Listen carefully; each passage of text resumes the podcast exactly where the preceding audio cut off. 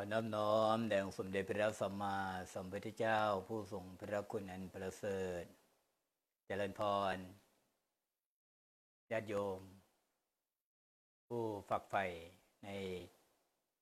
ธรรมะทุกท่าน วันนี้เราก็ได้มาพบกันอีกครั้งหนึ่งนะในหัวข้อ พระนศีเมืองที่ไม่ตาย ตอนที่ชื่อว่า คุณธรรมของผู้นำทั้งหมดนี้ก็อยู่ในเรื่องราวของอพุทธประวัติแดนพุทธภูมิเพราะว่าพระอาจารย์เป็นพระธรรมวิทยากรที่ทำหน้าที่พาคณะผู้แสวงบุญเดินทางแสวงบุญยังโสเมชนีเจ้าสถานสถานที่ต่างๆในอินเดียนะก็จะนำเรื่องราวนะที่ ได้ประสบพบเจอ จากสถานที่จริง ๆ บ้างจากในพระสูตรเรื่องราวต่าง ๆ ซึ่งก็พระสูตรเรื่องราวต่างๆ ทั้งธรรมทั้งวินัยต่าง ๆ นั้นก็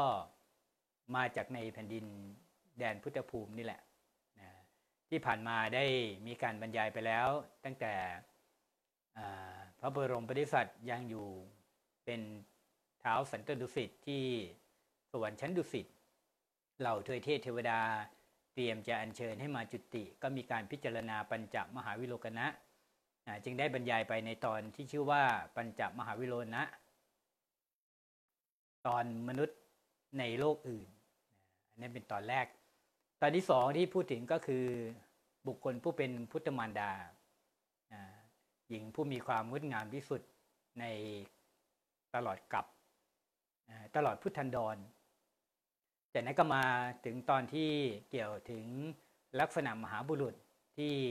พราหมณ์ผู้คงแก่เรียนได้จดจำกันมา แต่ไม่รู้ว่าประกอบเหตุอย่างไรจึงได้ลักษณะมหาบุรุษเหล่านั้น บุคคลผู้จะได้ลักษณะมหาบุรุษนั้นจะต้องมีมีนัยยะเพียงสองประการ เท่านั้นคือถ้าอยู่ทั้งโลกจะได้เป็นพระเจ้าจักรพรรดิปกครองทวีปทั้งสี่ด้วยอำนาจแห่งรัตนเจ็ด หากอยู่ทางธรรมแล้วไซก็จะได้ตัดสู้เป็นพระสัมมาสัมพุทธเจ้าอย่างแน่นอนนะเพราะนั้นก็เลยจึงบรรยายไปว่าลักษณะมหาบุรุษนั้นมีอะไรบ้างเกิดขึ้นได้อย่างไรนะแล้วก็มาพูดถึงยุคสมัยต่างๆแล้วภายหลังที่พูดถึงเรื่องกำเนิดของพระพุทธรูปนะในอินเดีย หรืออประเทศเว้นแคว้นต่างๆ ที่นับถือพระพุทธศาสนาที่เรามี ระพุทธรูปเป็นที่เคารพสักการะกัน มีความเป็นมาอย่างไรจนกระทั่งมาถึงดงคัสริจุดเปลี่ยนแห่งการตัดสู้ธรรมจุดเปลี่ยนจากความบรรเพ็ญอย่างอุกฤษมาสู่การตัดสู้ธรรมที่ทางสายกลาง จากนั้นก็มาที่พุทธกยาสามตอนด้วยกัน สามตอนด้วยกันก็บรรยายเกี่ยวกับสิ่งแวดล้อม โดยทั่วไปการตัดสู้ธรรมสตมหาสถาน วัดนานาชาติในพุทธคยาเป็นต้น วันนี้ก็จะนำพาทุกท่านมาที่พารณสีก็เป็นดินแดนอีกที่หนึ่งที่มีความสำคัญมากอันพระศาสดาทุกพระองค์จะไม่ทรงละเว้น หมายความว่าจะใช้ร่วมกันใช้ร่วมกันก็มีที่สถานที่เป็นที่ตัดสู้ธรรม ตรงนั้นพระศาสดาพระบรมโพธิสัตว์ทุกพระองค์ก็จะมาประทับตัดสรุธรรมที่ตรงนั้นเป็นที่เดียวกัน สถานที่ที่สองที่พระองค์ใช้ร่วมกันก็คือที่สารนาฏหรือที่แสดงธรรมจักรกับปวัตนสูตรนะเป็นการประกาศชี้ถึงแนวทางในการประพฤติปฏิบัติเพื่อให้พ้นทุกข์เข้าสู่อมตะมหานิพพานอันเป็นบรมสุข พระองค์ทุกพระองค์เลยก็จะมาแสดงธรรมจักรกับพระวรรณสูตรที่นี่นะที่สารนานี้เป็นดินแดนที่พระองค์ทุกพระองค์จะไม่ทรงเว้น สถานที่ที่สามก็คือมูลคันธกุตีที่พระองค์อยู่จำพรรษายาวนานที่สุดนะในภพชาติของเราก็คือวัดเชตวัน อารามของท่านอนาถบิณิกาเศรษฐีที่กรุงสาวัตถี แคว้นโกศลและสถานที่อีกที่หนึ่งก็คือที่เมืองประตูเมืองสังกษานคร ในครั้งที่พระองค์ขึ้นไปโปรดพุทธมารดา แล้วเสด็จลงมาจากดาวดึงเทวโลกนั้นนะ่ะพระบาทแรกที่เหยียบย่างบนพื้นผิวโลกนะจะซ้อนทับกันทุกพระองค์ กระทั่งถึงยุคของพระศรีอริยเมตไตรก็เช็คเทียนเดียวกัน รอยพระบาทก็จะทับกันอยู่ตรงนั้นนะนี่เป็นสถานที่ที่พระองค์ไม่ละเว้นนะเพราะฉะนั้นพระราสีจึงมีความสำคัญนะมีความสำคัญ ที่เป็นสถานที่แสดงธรรมจักรกับพระพุทธสูตร ให้กับปัญจวัคคีย์ทั้ง 5 แล้วก็เป็นผลทำให้มีพระอริยบุคคลเกิดขึ้น มีพระสงฆ์เกิดขึ้น องค์แห่ง พระไตรลักษณ์ก็ครบสมบูรณ์ที่นี่นะแต่เนื่องจากว่าที่ดินแดนพุทธภูมินั้น พระพุทธศาสนาได้อันตรธานไปเป็นเวลายาวนานทีเดียวนะ สิ่งก่อสร้างหรือเรื่องราวต่างๆ ก็ขาดตอนขาดช่วงไปนะเราจะสามารถสืบค้นได้ก็จากสองหลักฐานใหญ่ ๆสำคัญก็คือเสาอโศกมหาราชนะพระเจ้าอโศกมหาราชนั้นได้นำเสาที่เป็นหินทรายแดงเนี่ยนะไปปักเอาไว้ในสถานที่สำคัญสำคัญต่างๆในปัจจุบันนี้บางที่เราก็ยังไม่ทราบนะว่าไอ้ตรงนั้นเนี่ยมีเสาอโศกอยู่เนี่ยแต่มันคือมันคือสถานที่ อะไรนะบางที่ก็ทราบนะบางที่ก็ยังไม่ทราบนะที่พาราณสีก็เช่นเดียวกัน มีเสาอโศกเนี่ยหักเป็นห้าท่อน ทับถมกลบดินอยู่ ดินกลบอยู่นะตอนที่มีการสำรวจนะนะมีการสำรวจขุดค้นขึ้นมา แล้วก็หัวเสาของพระเจ้าอโศกมาราชที่นี่นั้นมีความสำคัญพิเศษกว่าที่อื่นๆนะโดยที่ที่อื่นๆนั้นก็จะเป็นหัวเสาเป็นสิงบ้าง เป็นสิงหมอบทั้งตัวอย่างเช่นที่ไวสาลีนะที่เราริยัสทูบนะเป็นสิ่งที่ยังสมบูรณ์อยู่ เป็นเสาก็ยังสมบูรณ์อยู่นะสองที่นี้ยังสมบูรณ์อยู่นะหรือว่าที่อื่นๆ เช่นที่ลุมพินีกล่าวกันว่าหัวเสานั้นเป็นม้าที่เราริยะที่ลามปุรว่าลามปุรว่าจิตชายแดนออยู่ใกล้แม่น้ำ อโนมานาที ในครั้งที่พระองค์ขี่ม้ากันทกะออก ถือเพศเป็นบรรพชิตนะตรงนั้นมีเสาอโศกนอนอยู่สองต้น ต้นหนึ่งหัวเสาเป็นเป็นสิงทั้งตัวแบบเดียวกับที่ไวสาลี อีกต้นหนึ่งเป็นเป็นเป็นโคทั้งตัวนะปัจจุบันนี้หัวหัวเสานั้นเก็บไว้ที่พิพิธภัณฑ์นะที่มุมไบกับที่โกกาตานะแต่ว่าตัวเสานั้นนอนอยู่ที่บริเวณนั้นแหละนะอันนั้นเป็นจุดที่พระองค์ออกมาถือเพศเป็นนักบวช นะแล้วก็จะมีที่สังกษะนะสังกษะก็จะมีเสาอยู่ตัวเสานั้นไม่เห็นแล้วนะที่ไปล่าสุดเนี่ยไม่เห็นอาจจะมีการทับถมจมอยู่ตรงนั้น อาจจะต้องมีต้นตออยู่แหละนะแต่ว่าไม่เห็นเห็นแต่หัวเสายังอยู่นะหัวเสาที่นั่นเป็นช้างนะเป็นช้างนะก็ยังอยู่ในบริเวณสังกษะนะที่เป็นสถูปโบราณที่เป็นที่จุดที่อัจฉริเจดีสถูปที่พระเจ้าสมหราชสร้าง อุ้มคล่อมลอยพระพุทธบาทเอาไว้นะตรงนี้ ทีนี้ที่พระนศีนะเวลาเราฟังเรื่องราวต่าง ๆ ชาดกธรรมบทธรรมะเนี่ยถ้ามีการเอ่ยอ้างชื่อของพระราชาขึ้นมาเนี่ยเราจะได้ยินคำว่าพระเจ้าพรหมทัตนะก็มีเพื่อนสายธมิกบางรูปท่านก็กำลังค้นคว้ารวบรวมนะว่าพระเจ้าพรหมทัตเนี่ยมี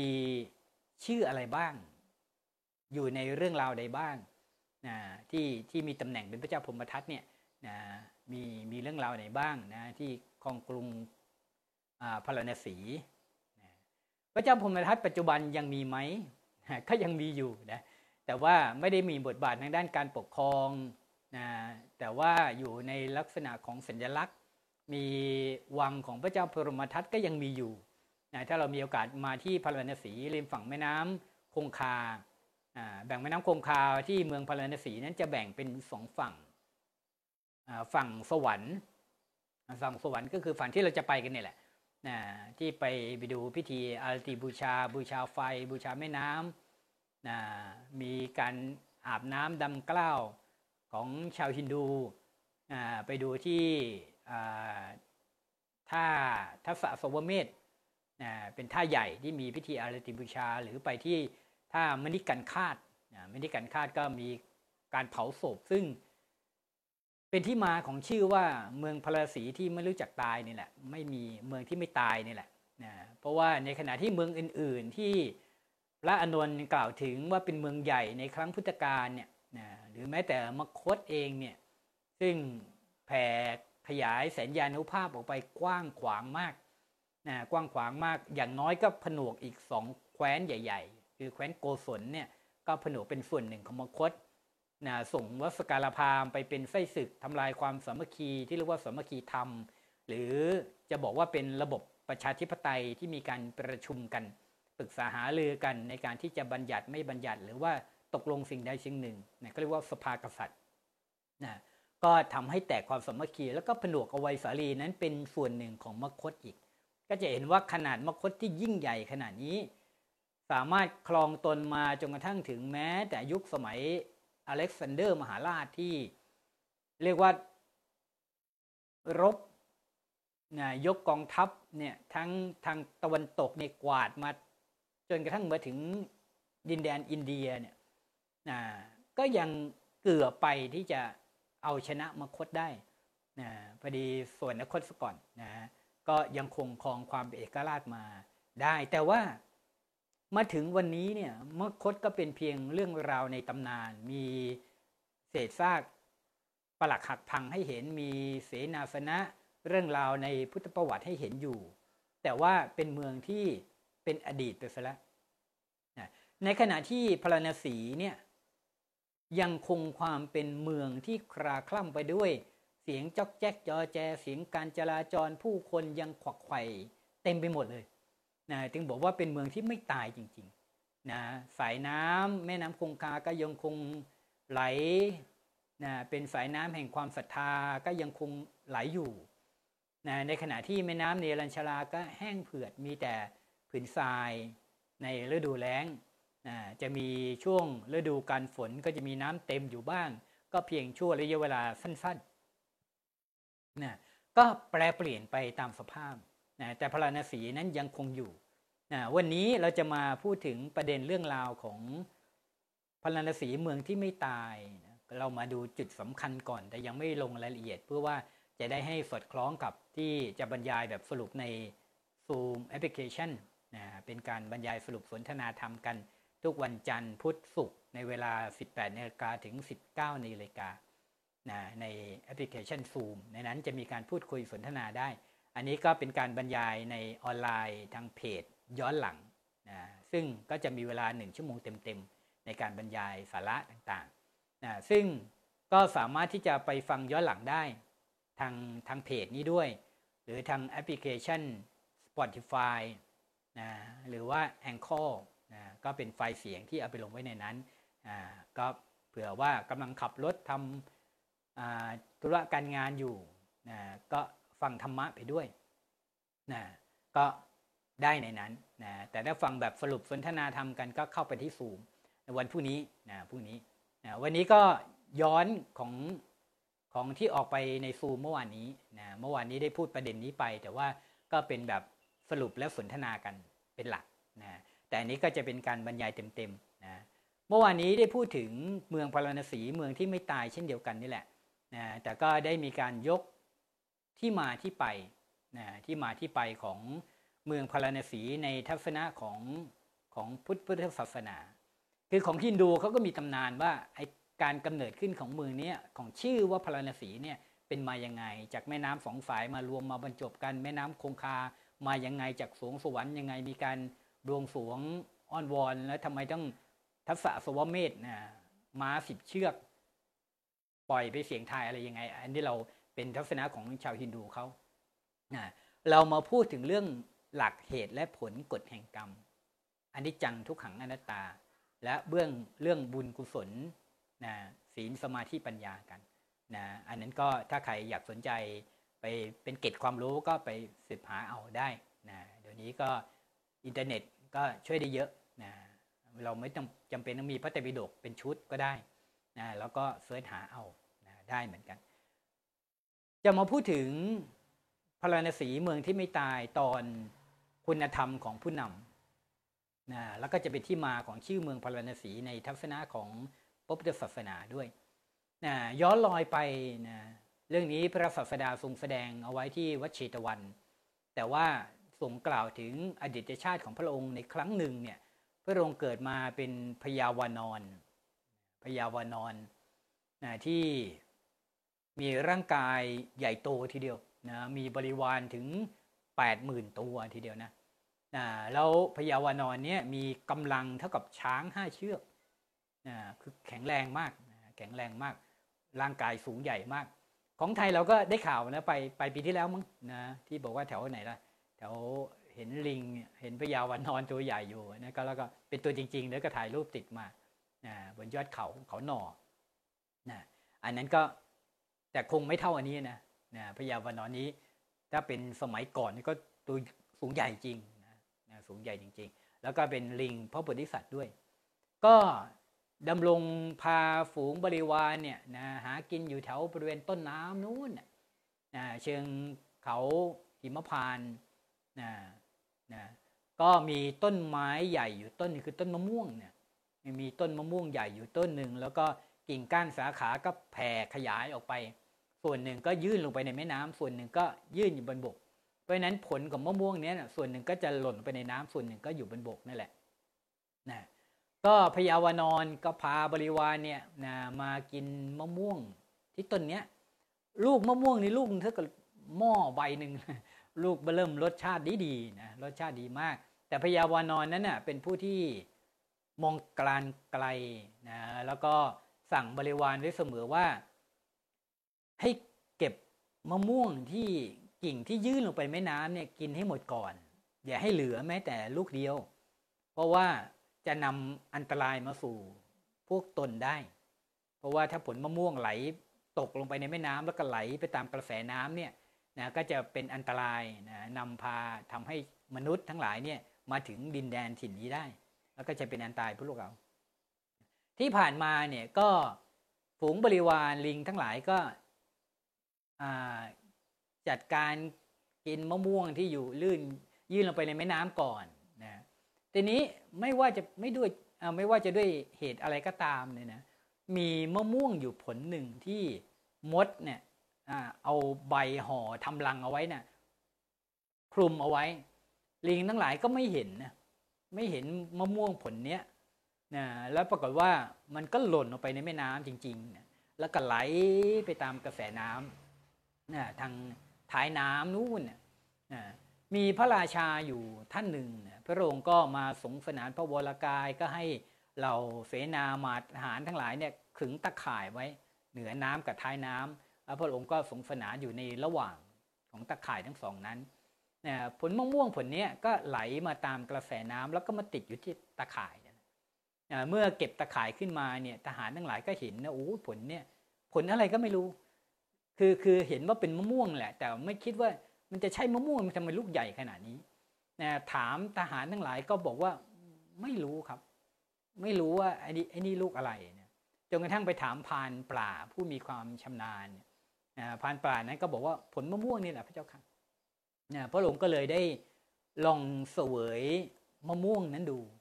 โอ้โหเนี่ยรสชาติอร่อยอร่อย นี่ยกลมกล่อมกรอบหวานหอมชื่นใจนะนะโอชารสก็แผ่ซ่านไปในพระวรากายพระองค์ก็ทำให้ถามเนี่ยกับ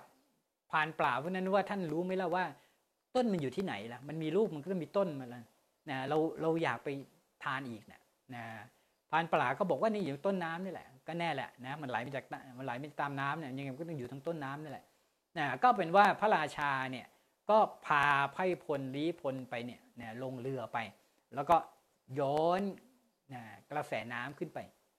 นะจนกระทั่งไปพบประสบเจอกับต้นมะม่วงต้นนี้แหละนะต้นมะม่วงต้นนี้นะพระราชาก็ตั้งค่ายแคมป์นะแล้วก็ อยู่ตรงนั้นแหละนะพักผ่อนพระอริยบท พอสมควรทีเดียว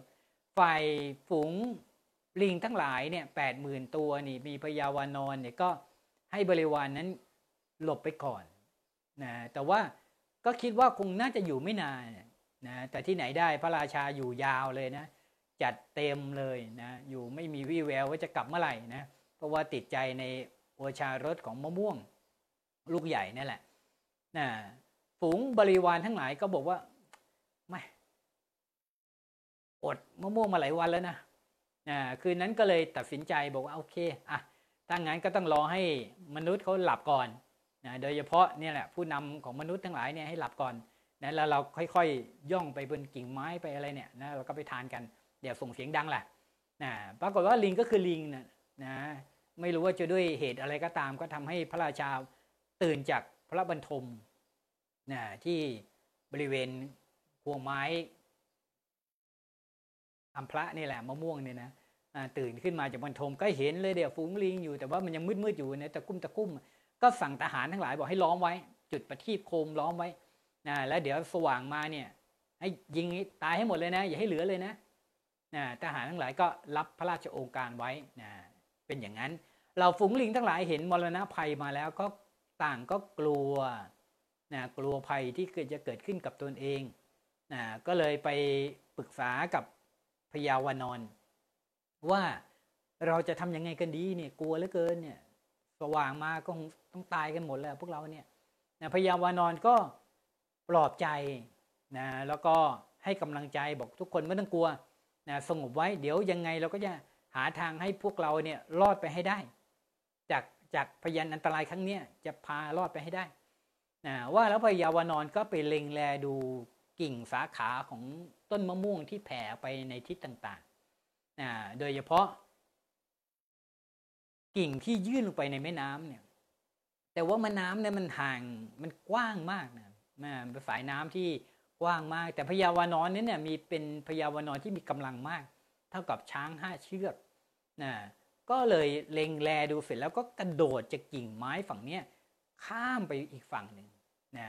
ข้ามไปอีกฝั่งหนึ่งแล้วก็ไปเอาเถาวันนะเถาวันเนี่ยไปผูกไว้กับต้นไม้นะผูกไว้กับต้นไม้ฝั่งนู้น แล้วก็ปลายของเถาวันอีกปลายหนึ่งเนี่ยก็ผูกไว้กับเซลล์ของตัวเอง นะกระโดดกลับมาอีกฝั่งหนึ่งฝั่งมะม่วงฝั่งนี้นะแต่ว่าการคาดการความยาวของเถาวันนั่นแหละสั้นไปนิดนึงนะนะสั้นไปสั้นไปพอสมควร คือไม่ไม่สามารถที่จะแกะจากเอวตัวเองเอาไปมัดกับต้นมะม่วงได้ แต่ว่าอาศัยความยาวของลำตัวของพญาวานอนเนี่ยก็พอดีกับเชือกกับเถาวันนั่นแหละ ก็คือสรุปว่าตัวเองก็ต้องเอาตัวเนี่ยแหละ โอบกอดต้น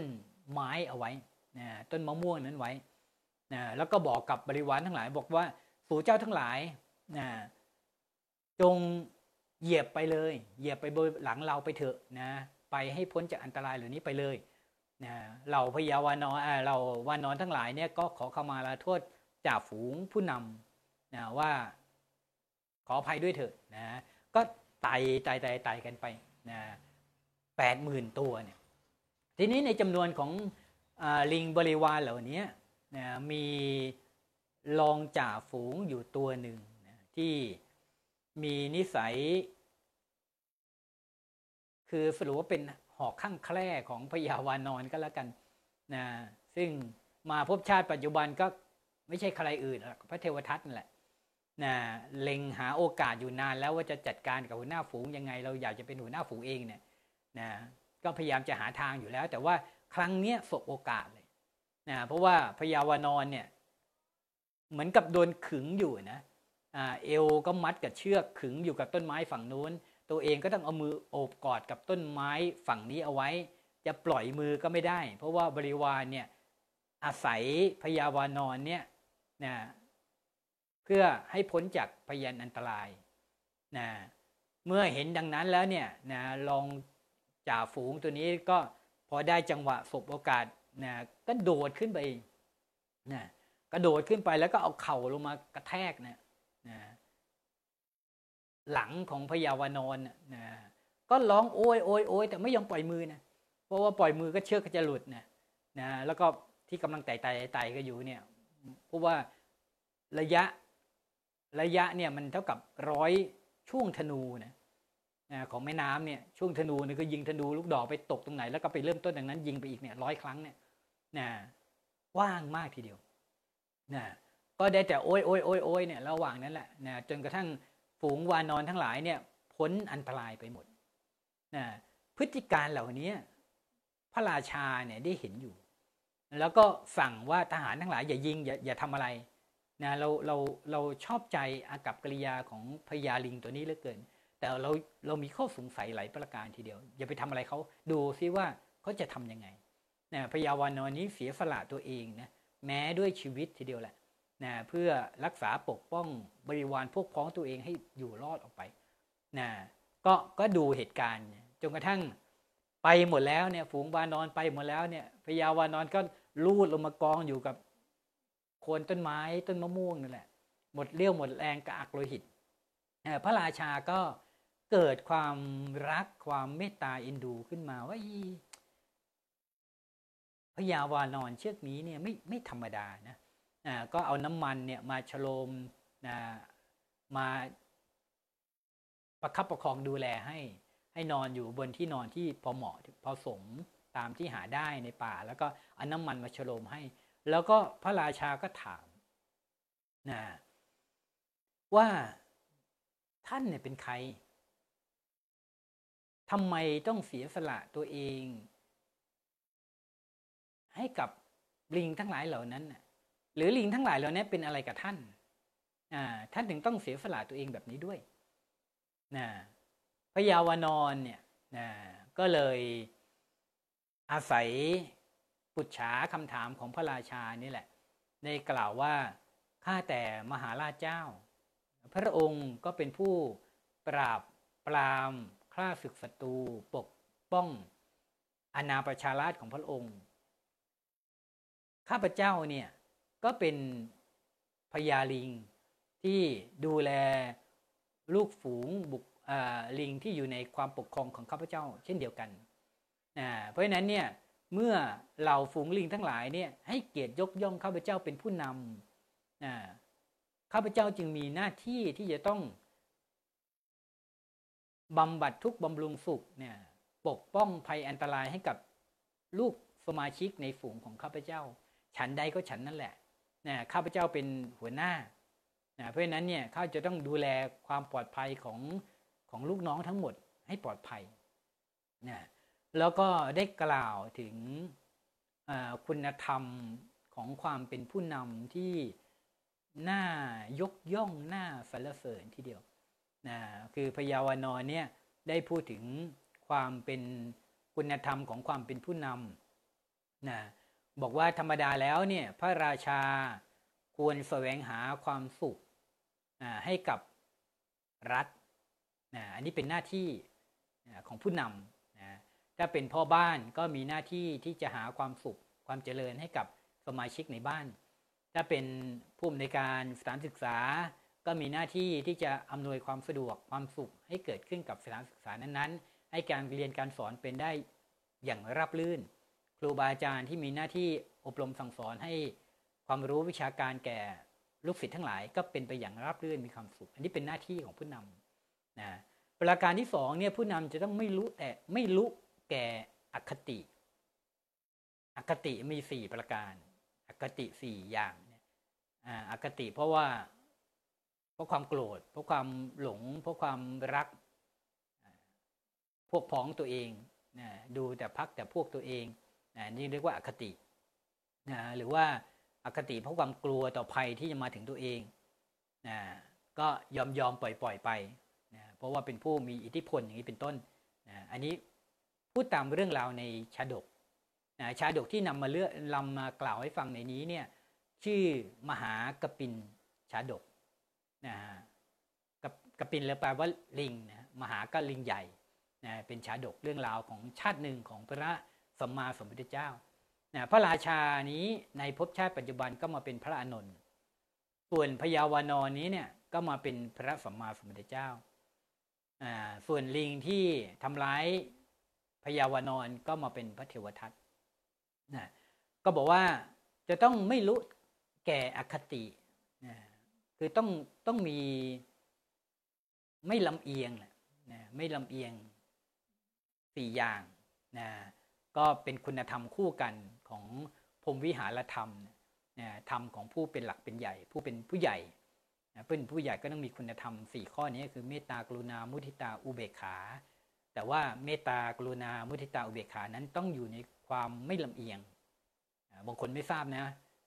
ก็ฉันมีเมตตาเนี่ยก็ไปช่วยคนผิด อันนี้ไม่ถูกตามหลักธรรมถูกถูกข้อหนึ่งแต่มันไม่ถูกมันมันลำเอียงอะพอลำเอียงปุ๊บเนี่ยเอาหัวข้อธรรมนี้มาใช้เนี่ยมันก็เลยไม่ถูกต้องตามหลักธรรมนะ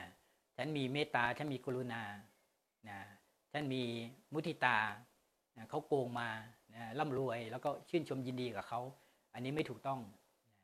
นะครับ อันนี้เป็นต้นนะเพราะฉะนั้นการนำธรรมะหลักธรรมมาใช้เนี่ยก็จะต้องดูให้ครอบคลุมนะเพราะฉะนั้นเนี่ยบุคคลผู้เป็นผู้นำจะต้องไม่รู้แก่อคติ แล้วก็จะต้องมีสังฆวัตถุสี่สังฆวัตถุสี่เนี่ยก็เรียกว่าเป็นมนมหาเสน่ห์ในพระพุทธศาสนา ใครอยากเป็นที่รักนะเป็นที่รวมใจเป็นที่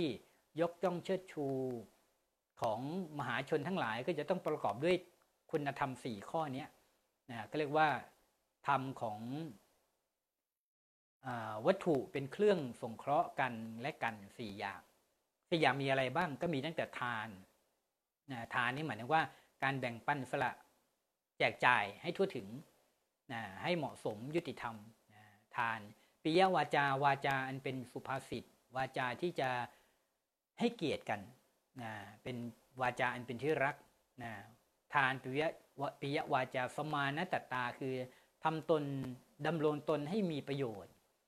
นะให้เกิดประโยชน์ในที่นั้นๆนะไม่ว่าจะเป็นพระภิกษุสมณีนนะบวชมาแล้วก็จริงสละทั้งโลกแสวงหา ความบริสุทธิ์หลุดพ้นให้กับตัวเองก็จริง แต่ว่าถ้าจะไปอยู่แบบวันหนึ่งวันหนึ่ง เช้าเอนเพนนอนบ่ายพักผ่อน หรือแม้แต่รักษาข้อวัดปฏิบัติเฉพาะตัวอย่างเดียวเนี่ยไม่เอื้อเฟื้อต่อหมู่คณะต่อส่วนรวมเนี่ยก็จะไม่เป็นที่รักของที่นั่น เพราะว่าธรรมดาแล้วคนเราเนี่ยมันมีค่าใช้จ่ายในชีวิตเนี่ยเราไปอาศัยวัดใดวัดหนึ่งอยู่ ค่าน้ำค่าไฟก็ต้องมีนะเป็นต้นนะเพราะนั้นเนี่ยก็ต้องทำตัวให้มีประโยชน์ในสถานที่นั้น ๆ ด้วยเช่นกันนะอันนี้แค่แม้แต่ พระนะไม่คลองเรือนเพราะนั้นผู้คลองเรือนเนี่ยก็แน่นอนแหละนะอยากเป็นที่รักของบริษัทนั้นนะของที่ตำบลนนั้นอำเภอนั้น ก็ต้องทำตัวให้มีประโยชน์นะก็เรียกว่าสมานตตา อัตถจริยานะแล้วข้อสุดท้ายก็คือสมานตตาวางตนเหมาะสม กับฐานะบทบาทหน้าที่ของตัวเองนะแล้วก็เสมอต้นเสมอปลาย อันนี้เป็นนะผู้เป็นผู้นำนะเป็นพระราชาเนี่ย นะก็จะต้องมีสังขาวัตถุสี่ประการนี้ด้วยนะอันนี้หลังจากนั้นเนี่ยพระราชาก็จะต้องดำรงอยู่ในทศพิธราชธรรมนะคือราชธรรมสิบประการนะอันนี้เป็นเป็นโอวาทของพยาวานอนนะที่ให้แก่พระราชาผู้เป็นมนุษย์นะพยาวานอนเนี่ยก่อนที่จะสิ้นลมหายใจไปนะ ก็ให้โอวาทเหล่านี้ว่าเขามีคติธรรมเหล่านี้เป็นข้อยึดเหนี่ยวเป็นข้อปฏิบัติ จึงสามารถดูแลฝูงวานอนทั้งหลายถึง 80,000 ตัวได้ แล้วก็คราวนี้ก็ทำให้รอดปลอดภัยไปได้ทั้ง 80,000 ตัว แม้ตัวเองจะต้องสละชีวิตก็ตามนะสิบอย่างมีอะไรบ้างที่เป็นราชธรรมของบุคคลผู้เป็นผู้นำก็ตั้งแต่ว่าทาน ทานในข้อนี้เนี่ยจะกว้างกว่าทานในสังฆวัตถุสี่ ทานในสังฆถุสังฆวัตถุสี่นี่หมายเอาวัตถุสิ่งของ แล้วก็ไม่ได้หมายถึงว่าทำไปเพื่อหวังบุญ แต่ทำเอาไปบริจาคเพื่อหวังยึดเหนี่ยวน้ำใจจิตใจกันไว้ ผูกพันน้ำใจกันไว้ คือบุญคุณน่ะพูดง่ายๆนะให้มีบุญคุณกัน แต่ว่าทานในหัวข้อของ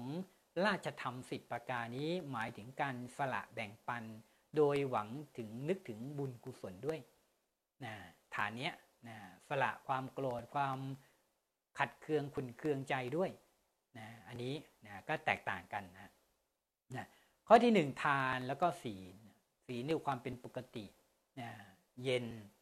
นะเป็นเครื่องประดับที่งดงาม เป็นของหอมที่ทวนรม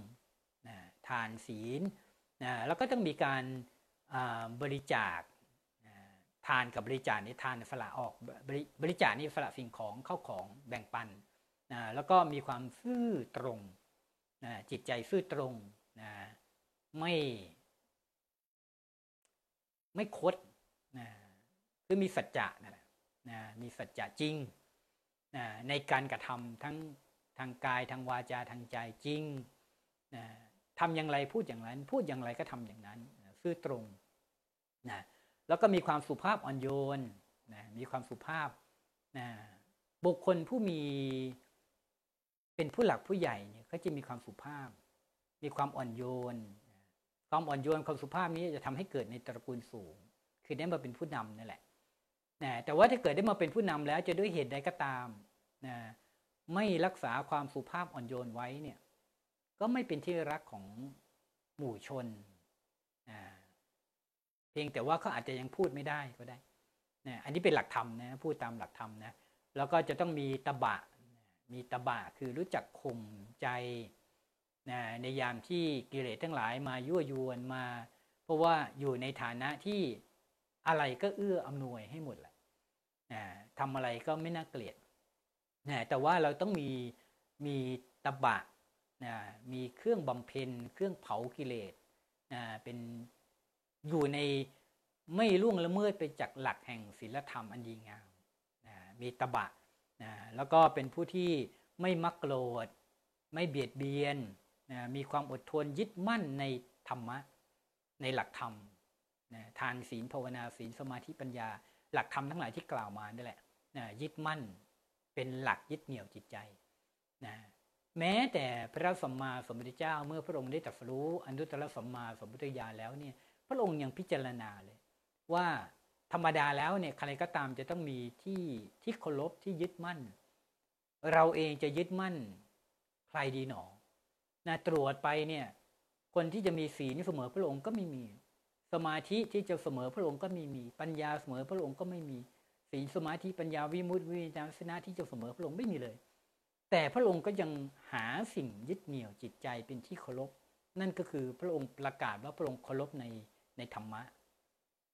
นะนี่ขนาดพระสัมมาสัมพุทธเจ้านะนะเพราะฉะนั้นเนี่ยเราท่านทั้งหลายก็ต้องมีหลักธรรมนะข้อวัดปฏิบัตินะถ้าเป็นฆราวาสทั่วไปก็มีศีลห้าเป็นพื้นก่อนนะแล้วก็มีหลักธรรมประการใดประการหนึ่งอย่างเช่นถ้าเป็นผู้นำอย่างที่กล่าวมาเนี่ยก็พรหมวิหารกับอคติ ความความไม่ไม่อคตินะสี่อย่างนะอันนี้เป็นหลักธรรมเป็นคุณธรรมของของผู้ใหญ่ แต่ในที่นี้เนี่ยนะพญาวานอนเป็นเหมือนกับเป็นราชาของวานอนทั้งหลายนะจึงได้กล่าวถึงราชธรรมธรรมของความเป็นราชาสิบประการที่ว่ามานะยึดมั่นแล้วก็ทำประโยชน์ให้เกิดกับอนาประชาราชนะตอนต้นเลยเนี่ยก็บอกว่าธรรมดาแล้วพระราชาควรแสวงหาความสุขให้ให้รัด แล้วก็มาสรุปตอนท้ายว่าทำประโยชน์ให้เกิดขึ้นแก่ประชาราชด้วยนะต้องคำนึงถึงประโยชน์ของส่วนรวมของประเทศชาติบ้านเมืองเป็นหลัก ของชุมชนเป็นหลักนะอันนี้นะเป็นประโยชน์ความสุขความเจริญนะอันนี้เป็นหลักธรรมที่พยาวนอนได้ให้ไว้กับพระราชา เมื่อได้กล่าวโอวาทเหล่านั้นเสร็จแล้วเนี่ย ไม่สามารถทนพิษบาดแผลไหวเนี่ยก็ขาดใจตายพระราชานั้นทราบซึ้งในหลักธรรมที่แม้เป็นสัตว์เดรัจฉานเนี่ยก็ยังมีมีหลักธรรม มีคุณธรรมแล้วก็เป็นราชาของพยาวานอนทั้งหลาย 8 0,000ตัวเนี่ยเพราะนั้นพระราชาก็เลยสั่งให้ฐานทั้งหลายเนี่ยจัดงานเผาสรีระเนี่ยของพยาวานอนให้สมเกียรติเหมือนเป็น ศพของพระราชานะเสร็จแล้วก็นำส่วนที่เป็นศีรษะเนี่ยเลี่ยมด้วยทองนะเอากลับไปที่เว้นแควนนะแล้วก็ไปบรรจุไว้ในสถูปนะนำเรื่องราวโอวาทธรรมที่พยาวานอนได้ให้ไว้เนี่ยก่อนสิ้นลมเนี่ยจานจารึกเอาไว้นะตรงทางสี่แพร่งที่คนจะสัญจรไปมานะตรงนั้นก็เรียกว่าสถูปที่เป็นศีรษะของวานอน ก็คือวานละศีรษะ วานละคือวานอนศีรษะนะนานเข้านานเข้าวะเนี่ยเปลี่ยนเป็นพระได้ในภาษาบาลีโดยหลักบาลีแล้วเนี่ยเอาวะเป็นพระได้ เหมือนคำว่าวละที่แปลว่าประเสริฐเนี่ยนะวละประเสริฐมาจากคำว่า พรก็ได้ จากวะเป็นพระก็มาเป็นคำว่าพร พรก็แปลว่า ความประเสริฐหรือคำว่าพระเนี่ยผู้ประเสริฐก็มาจากเช่นเดียวกันเพราะนั้นจากวานละสี นะก็กลายมาเป็นพาราณสีนะเป็นที่มาของเมืองพาราณสี เช่นนี้เองนะก็มาที่สถูปเจดีย์อันนี้เป็นเรื่องราวนะของคุณธรรมของผู้นำนะต้องเสียสละความสุขส่วนตนนะเพื่อบริวารพวกพ้อง หมู่คณะ บ้านเมืองประเทศชาติเป็นเรื่องสำคัญนะอันนี้เป็น หลักธรรมะหลักคุณธรรมจากชาดกนะที่เกี่ยวโยงกับที่พาราณสีที่เราพูดถึงว่าเมืองที่ไม่รู้จักตาย ไม่รู้จักตาย เพราะว่าเป็นเมืองที่ยาวนานมาก่อน ก่อนพระพุทธศาสนาจะอุบัติเกิดขึ้นนะพระราชาองค์หนึ่งของพาราณสีเนี่ยเคยเกิดเป็นโรคเรื้อนนะก็เลยสละบัลลังก์แล้วก็ให้ลูกมงกุฎราชกุมารเนี่ยมาเป็นพระราชา ฝ่ายตัวเองก็หลบไปอยู่อาศัยอยู่ที่เชิงป่าหิมพานต์นะไปเยินป่าหิมพานต์ก็ไปสังเกตเห็นสัตว์ทั้งหลายเนี่ยมันไปกินน้ำที่คาคบต้นกระเบา แกะแทะเปลือกต้นกระเบา แล้วก็หายจากโรคเลื้อนกระดำกระด่างต่างๆเนี่ยนะพระราชาท่านนี้ที่สละสมบัติแล้วเนี่ยจากพระนศีเนี่ยก็ไปทานน้ำบ้าง เปลือกไม้ต้นกระเบาบ้าง ก็หายจากโรคเรื้อน นะพระราชาท่านนี้เนี่ยเกี่ยวดองกับ การกำเนิดขึ้นของตระกูลเทวตหะ หรือโลกิยวงศ์คือฝ่ายพุทธมารดาของพระศาสดา เพราะว่าสมัยนั้นมีพี่น้องอยู่เก้าท่าน สมัยพระเจ้าโกกาลาชนู้นนะต้นต้นกำเนิดนะที่จะไล่พุทธประวัติลงมาเนี่ยนะก็คนโตสุดเป็นผู้หญิง ก็ยกเอาไว้เป็นฐานะของมารดาของน้องๆ ส่วนน้องๆ อีกสี่สี่สี่สี่สี่คนเนี่ยก็จับคู่กันแต่งงานสี่คู่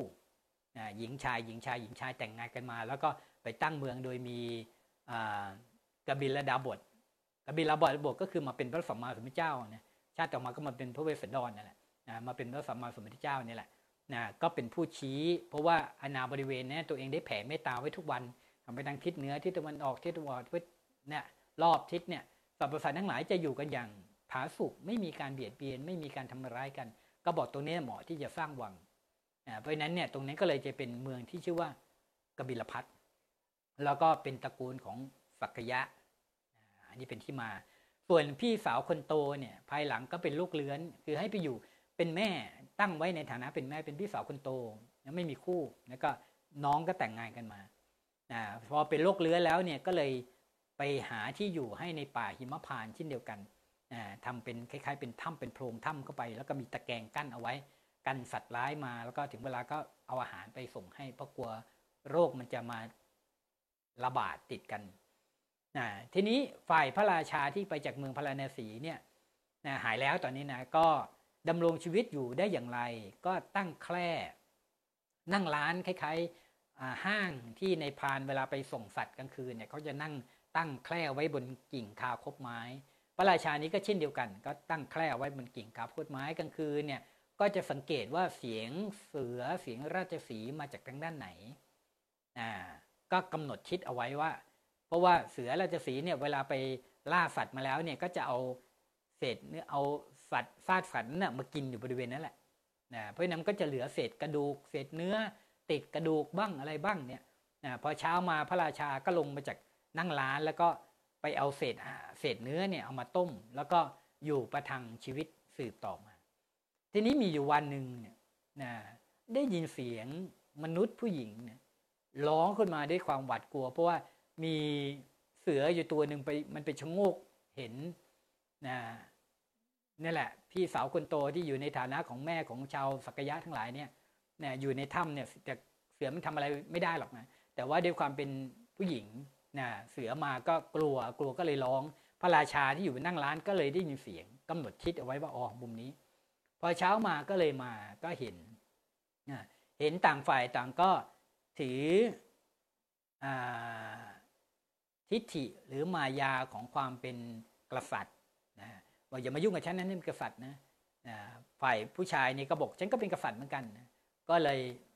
พูดคำถ้อยคำที่ทำให้เป็นที่รู้กันว่ากษัตริย์จริงไหมเหมือนคนจบวิศวะมาเนี่ยเขาจะเขาจะคุยกันว่า รุ่นไหนที่ไหนเนี่ยเขาจะมีคำพูดที่ทำให้เข้าใจ เป็นนักบินเนี่ยก็จะมีคำพูดที่รู้กันว่าเป็นนักบินจริงไหมเป็นหมอเนี่ยอ่าเขาจะพูดศัพท์ทางการแพทย์มาก็จะเป็นที่รู้กัน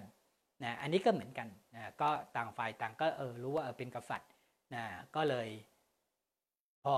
ช่วยขึ้นมา แล้วก็บอกเอออย่ามาถูกต้องตัวฉันนะเพราะว่าฉันเป็นโรคเรื้อนอ๋อไม่เป็นไรนะฉันก็เคยเป็นมาก่อนรักษาหายแล้ว ก็เลยไปรักษาด้วยต้นกระเบานี่แหละนะก็เลยอยู่ร่วมกันแล้วก็ตั้งเป็น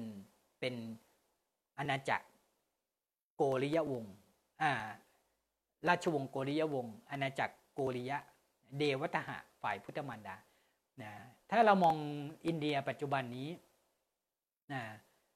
เราจะกำหนดทิศคือทั้งเทวทหะและกบิลพัสดุ์เนี่ยอยู่ในเนปาลนะถ้าเราไปยืนอยู่ตรงโสเนารีด่าน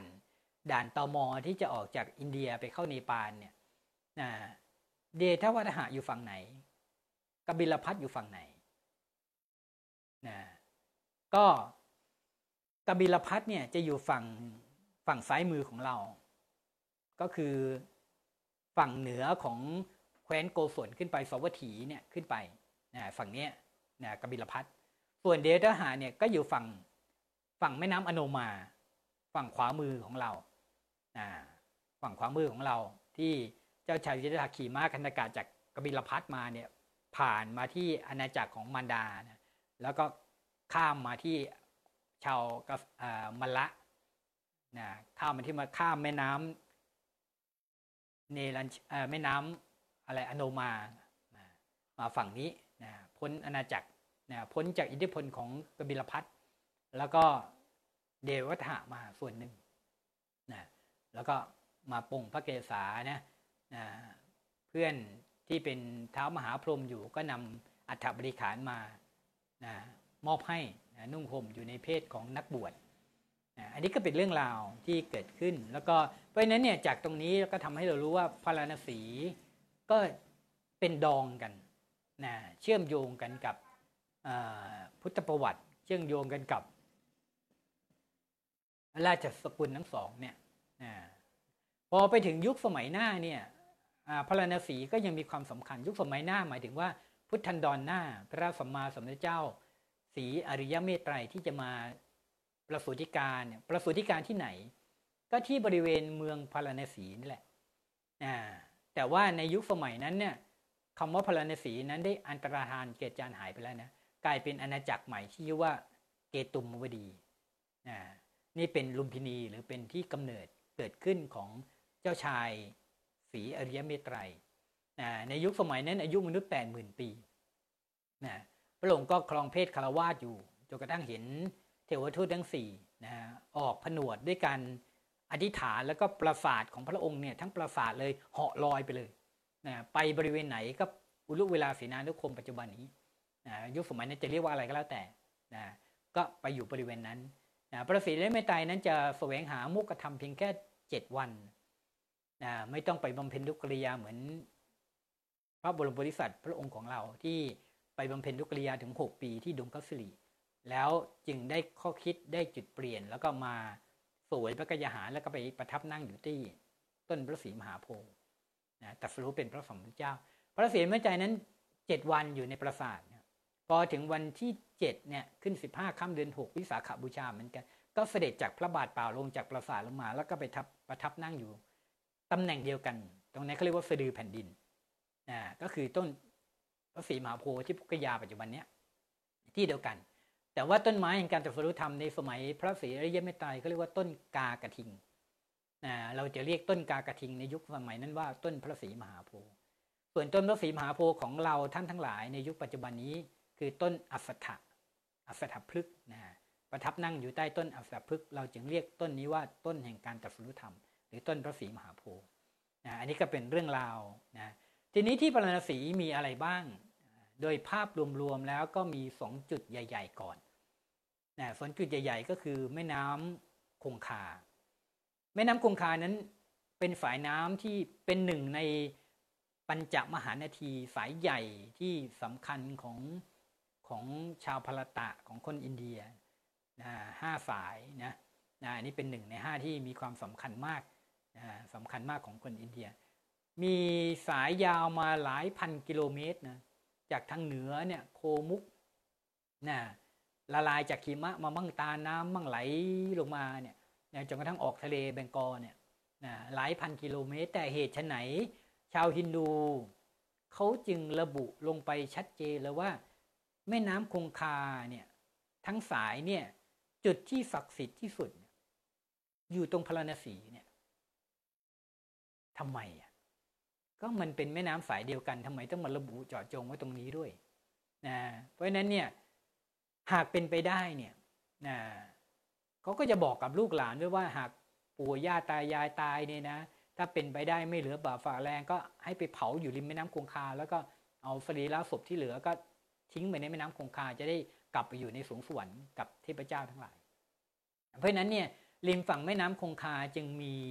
ก็จะมีท่านะก็เป็นร้อยร้อยท่าเหมือนกันไอ้คำว่าท่าเนี่ยท่าน้ำเนี่ยเขาเรียกว่าคาดนะก็มีตั้งแต่ราชคาดนะแล้วก็ไล่มาเรื่อยนะท่าสำคัญสำคัญก็ ราชธาตุอยู่ริมสุดนะแล้วก็มามณิกันคาดนะมณิกันคาดก็เป็นท่าที่เผาศพที่ว่านี่แหละ ทุกวันอย่างน้อยก็หกเจ็ดศพสิบยี่สิบสามสิบศพ ไม่มีสักวันหนึ่งวันไหนที่ไม่มีเปลวไฟที่เกิดจากการเผาศพที่นั่น เป็นเวลามาสี่พันกว่าปีนะไฟไม่เคยมอดดับที่นี่นะ ยังคงลุกโชยช่วงอยู่ตลอดเวลานะที่ริมฝั่งแม่น้ำคงคาที่มณิกันคาดเนี่ยนะแล้วก็มีท่าใหญ่อีกท่าหนึ่งก็คือทักษะสวเมธทักษะก็สิบอสวะม้าเนี่ยนะเป็นท่าที่มีม้าเป็นม้าเสียงทายสมัยก่อนเรื่องราวในฮินดูของเขานะก็เป็นท่าใหญ่ที่มีพิธีอารตีบูชานะถ้าเราไปแสวงบุญนะจริงๆ ไม่นับคงคาก็ไม่เกี่ยวกับการแสวงบุญ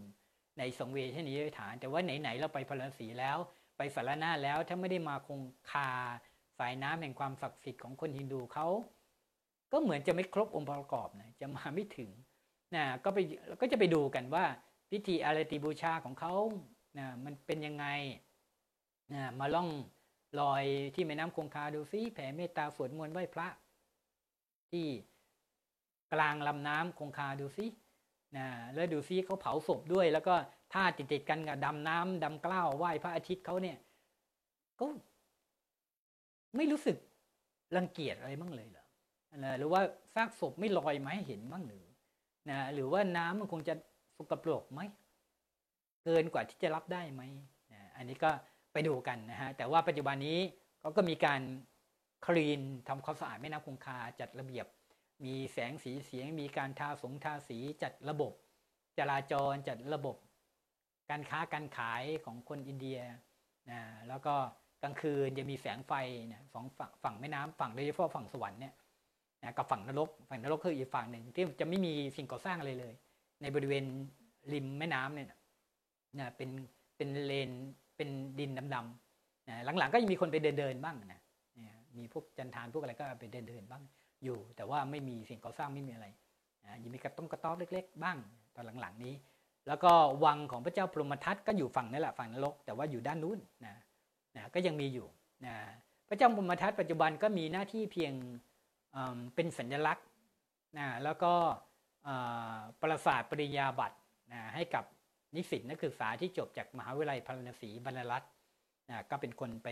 เป็นพระองค์ก็จะเสด็จไปมอบปริญญาบัตรให้กับนักศึกษานักศึกษาเหล่านั้น แต่ว่าไม่ได้มีบทบาทใน ในเชิงการปกครองการดูแลต่างๆนะวังของพระเจ้าพรหมทัตเราสามารถเข้าไปเข้าไปชมได้นะก็เสีย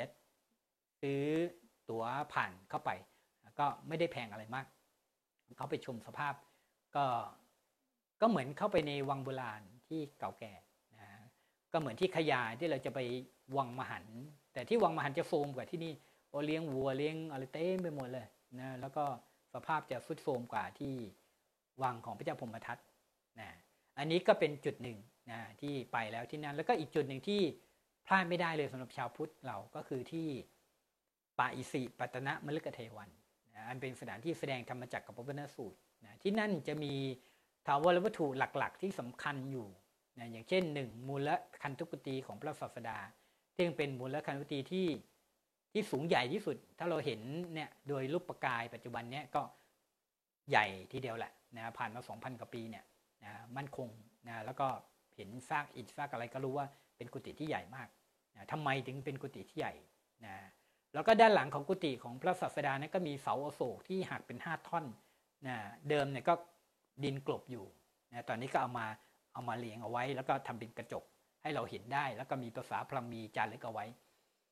หัวเสานะครับหัวเสาที่นี่เขาพิเศษกว่าที่อื่นก็คือเป็น หัวสิงหันไปสีด้าน เป็นสิงหมอบนะเป็นสิงครึ่งอกครึ่งด้านหน้าเนี่ยเห็นเท้าหน้าอยู่ แล้วก็เป็นหัวสิงหันไปสี่ทิศ ด้านบนก็เป็นธรรมจักรทูลด้วยธรรมจักรข้างบนตั้งเอาไว้นะธรรมจักรนั้นก็หักนะเป็นชิ้นเล็กชิ้นน้อยอยู่ แต่ก็สามารถประกอบให้เห็นว่าเออเป็นธรรมจักรได้ ทั้งหัวสิงเสาหัวเสาแล้วก็ทั้งธรรมจักรนั้นอยู่ในพิพิธภัณฑ์เมืองพาราณสีนั่นแหละ นะแล้วก็เข้าไปชมได้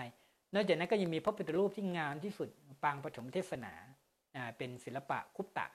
นะที่งดงามมากก็อยู่ในพิพิธภัณฑ์เช่นกัน อันนี้อยู่ในค้นพบอยู่ในบริเวณสารนานี้นะนะปัจจุบันเก็บไว้ในพิพิธภัณฑ์ใกล้ๆกัน อันนี้ก็เป็นอีกจุดหนึ่งอีกจุดหนึ่งก็คือที่บริเวณยัสสถูปนะถ้าเราศึกษาพุทธประวัติจำได้ว่าลูกชายเศรษฐีตื่นมากลางดึก แล้วก็ วุ่นวายจังเลยนะ ที่นี่เหมือนซากศพนะวุ่นวายเนาะขัดข้องเนาะก็เดินใส่รองเท้าทองมาจากปราสาทเดินลงมานะจนกระทั่งมาถึงปลายสี่ปัตนักไม่ได้ใครวันแล้วศาสดาตรวจเราก็เห็นแล้วว่าคนที่เขาเป็นคนมีบุญนะแล้วพระองค์ก็บอกว่าที่นี่ไม่วุ่นวายที่นี่ไม่ขัดข้องยัสสมาที่นี่เถอะ เราจะแสดงธรรมให้เธอฟังนะนี่ก็เป็นพระอรหันต์องค์ที่หกไม่นับพระศาสดาพระศาสดาเป็นองค์ที่หนึ่งปัญญวัคคีย์ห้าเป็นองค์ที่หกอ่ายัสสเป็นที่เจ็ดก็ได้ ถ้าเรานับพระศาสดาด้วยนะตรงนั้นก็ไม่ธรรมดาเราก็จะมาศึกษาเรื่องราวในคราวต่อไปนะในคราวต่อไปว่า เป็นมายังไงนะเป็นใครมาจากไหนนะตรงนี้นะเป็นอีกจุดหนึ่ง เวลาเราไปแสวงบุญก็จะไปอธิษฐานตรงนี้แหละนะใครมีเหตุขัดข้องมองใจอะไรต่างๆ ก็ขอให้คำของพระศาสดานั้นยังคงอยู่คำของพระพระศาสดานั้นศักดิ์สิทธิ์เสมอ นะพระองค์บอกว่าที่นี่ไม่วุ่นวายไม่ขัดข้องนะเพราะฉะนั้นเรื่องขัดข้องเรื่องวุ่นวายในจิตในใจ เราก็จะมาลายหายสูญไปนะสะดวกสบาย ไม่มีเรื่องขัดข้อง ไม่มีเรื่องวุ่นวายในใจเราอีกจุดหนึ่งที่สำคัญก็คือ ใกล้ๆกับบุญและคันธกุฏิของพระศาสดาจะมีฐานของเจดีย์สถูปใหญ่เลยแหละนะแต่ว่าถูกลื้อถอนออกไป เพราะว่ากษัตริย์ของชาวฮินดู เป็นกษัตริย์ฮินดูที่ปกครองพาราณสีเนี่ยตอนที่ได้รับเอกราชจาก อังกฤษนะเขาก็ต้องการใช้อิฐใช้อะไรมาปรับปรุงบูรณะบ้านเมืองเนี่ยก็มาลื้อเอาสถูปตรงเนี้ยเอาอิฐจากสถูปเนี่ยเป็นล้านล้านก้อนเนี่ยเอาไปทำถนนมั่งทำป้อมทำอะไรสะพานมั่งอะไรต่างๆนะหรือเอาไปแล้วปรากฏว่าก็ไปเจอพระอบที่บรรจุพระบรมสารีริกธาตุอยู่ ก็ได้ความที่ตัวเองเป็นฮินดูก็ไม่เข้าใจว่านี่คืออะไรก็ยังนึกว่าเอ๊ะทำไมเอากระดูกมาไว้ในพระอบนี้ทำไมไม่ไปลอยคงคาล่ะ จะได้ไปอยู่กับเทพเจ้า ว่าแล้วก็เลยเอาไปลอยในแม่น้ำคงคา เทวดาทั้งหลายก็เลยอัญเชิญไปอยู่ที่ดาวดึงนะพระบรมสารีริธาตุพระพุทธเจ้าไม่ได้อยู่ในแม่น้ำคงคานะนะไปอยู่ที่ดาวดึงตอนนั้นคือธรรมราชิกกับสถูปเป็นสถานที่แสดงอนัตตลักษณสูตรให้แก่พิสุปัญจวคีตอนนี้ที่เป็นโสดาบันหมดแล้วห้าห้าลูกแสดงอนัตตลักษณสูตรก็ทำให้ยกฐานะเป็นพระอรหันต์ทั้งห้าลูกในวันแรมขึ้นห้าค่ำเดือนแปด นะแล้วก็อีกจุดหนึ่งที่ยังเป็นสถูปคล้ายๆล้อดุม ก็คิดว่าถูกลื้อเหมือนกันนะนะบนบริเวณยอดแล้วจะเห็นว่าโดนโดนลื้อออกมานะครับ เอาอิฐเนี่ยถอดถอดถอดถอดถอดอกมานะก็จะเห็นว่าเออด้านด้านล่างขึ้นไปถึงกึ่งกลางเนี่ยก็มีลักษณะผิวเรียบนะพอพ้นขึ้นไปตรงนั้นก็เหมือนกับผิวไม่เรียบอะ่ะคือเหมือนกับถอดถอดถอดออกไปนะตรงนั้นตรงนั้นก็คือ ทำเมฆกับสถูปนะเป็นสถานที่พระองค์แสดงธรรมจักรกับปวัณสูตรนะมีเรื่องราวที่น่าสนใจ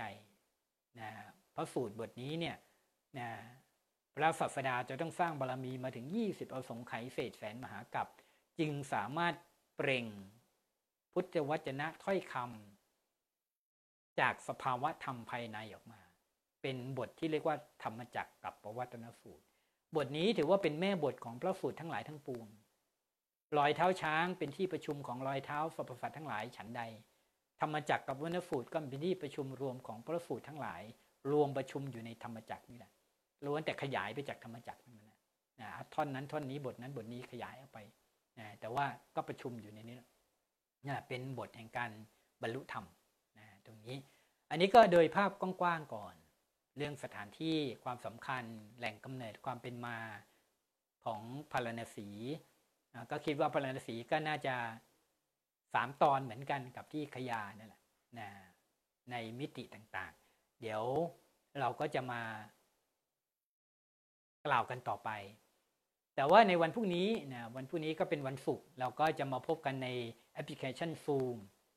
นะแอปพลิเคชัน Zoom ตอนนี้ก็สมาชิกเพิ่มขึ้นเรื่อยๆนะจากที่ 10 กว่าท่านอ่าเป็น 20 ท่าน 30 ท่าน 40 ท่านล่าสุดนี้ เมื่อวานนี้เห็นบอกว่า 60 กว่าละอ่าก็มีหลาย ๆ ท่านบอกเข้าไม่ได้ คือเข้าไม่เป็นนะหลายท่านก็เป็นผู้สูงอายุก็ใช้ไม่เป็นนะแต่ถ้าเป็นลูกหลานสมัยนี้เข้าเป็น เพราะว่าเขาต้องใช้ศึกษาเล่าเรียนทางแอปพลิเคชัน Zoom นี่แหละนะแต่ว่าไม่สนใจนะก็สนใจทางวิชาการที่จะต้องไปศึกษากับครูบาอาจารย์อยู่ แต่ว่าเรื่องธรรมะเรื่องอะไรก็อาจจะไม่สนใจนะก็ถ้าท่านใดฟังอยู่ แล้วก็เอออยากเข้าไปมีส่วนร่วมไปสนทนาธรรมกันในนั้นมีถามมีตอบเห็นหน้าเห็นตากันได้เนี่ยก็ลองบอกลูกหลานให้โหลดแอปพลิเคชัน Zoom ลงมาในโทรศัพท์ของเราก่อนนะแล้วก็จะมีตัวเลขโค้ดเนี่ยซึ่งพิมพ์ครั้งเดียวแล้วมันก็จะจำไว้ในเครื่องนะแล้วก็มีมี password password ก็คือ 0723 ตัวนะพิมพ์เข้าไปปุ๊บก็จะเข้าไปมีส่วนร่วมได้ ก็จะมีรายการตลอดแหละ มีบูชาพระบูชาพระเจดีย์ปล่อยปลาถวายพระทหารเป็นสังฆทานบางทีก็ลิงก์ไปที่สวดพระอภิธรรมที่วัดปักน้ำภาษีเจริญบ้าง แล้วก็มีรายการแต่ของพระอาจารย์ก็6โมงถึง1ทุ่ม ทุกวันจันทร์พุธและศุกร์นะแล้วก็มาพบกันนะในสโคปของแดนพุทธภูมิดินแดนแห่งการตรัสรู้แต่ก็ไล่เป็นตอนๆเป็นสถานที่กันไป อันนี้ก็เป็นเรื่องราวที่ ก็คงสมควรแก่เวลานะคงสมควรแก่เวลา ที่สุดนี้พระอาจารย์ขออารัตนาบารมีธรรมองค์สมเด็จพระสัมมาสัมพุทธเจ้า พระประเจกพุทธเจ้า พระหลานเจ้าทุก ๆ พระองค์บารมีของมหาปูชนียาจารย์พระเถรานุเถระผู้ดำรงสืบทอดพระพุทธศาสนาสืบต่อมา บารมีของพระภิกษุผู้ประพฤติดปฏิบัติชอบในสังคมมณฑล เทวดาผู้เป็นสมาธิิจงช่วยปกป้องคุ้มครองรักษาญาติโยมพุทธบริษัททุกท่าน ให้เป็นผู้ที่มีศรัทธามั่นคงในพระรัตนตรัย ประกอบด้วยปัญญา มีสติ รู้เรื่องราวกฎแห่งกรรม เป็นผู้ไม่ประมาทในการดำรงชีวิต ให้สมบูรณ์ด้วยรูปสมบัติ ทรัพย์สมบัติคุณสมบัติ พวกพ้องบริวารสมบัติคลาใดที่ได้ประพฤติปฏิบัติธรรมก็ให้มีดวงตาเห็นธรรม ได้เข้าถึงพระรัตนตรัยในตนได้โดยง่ายโดยเร็วพันจงทุกท่านทุกประการเทิน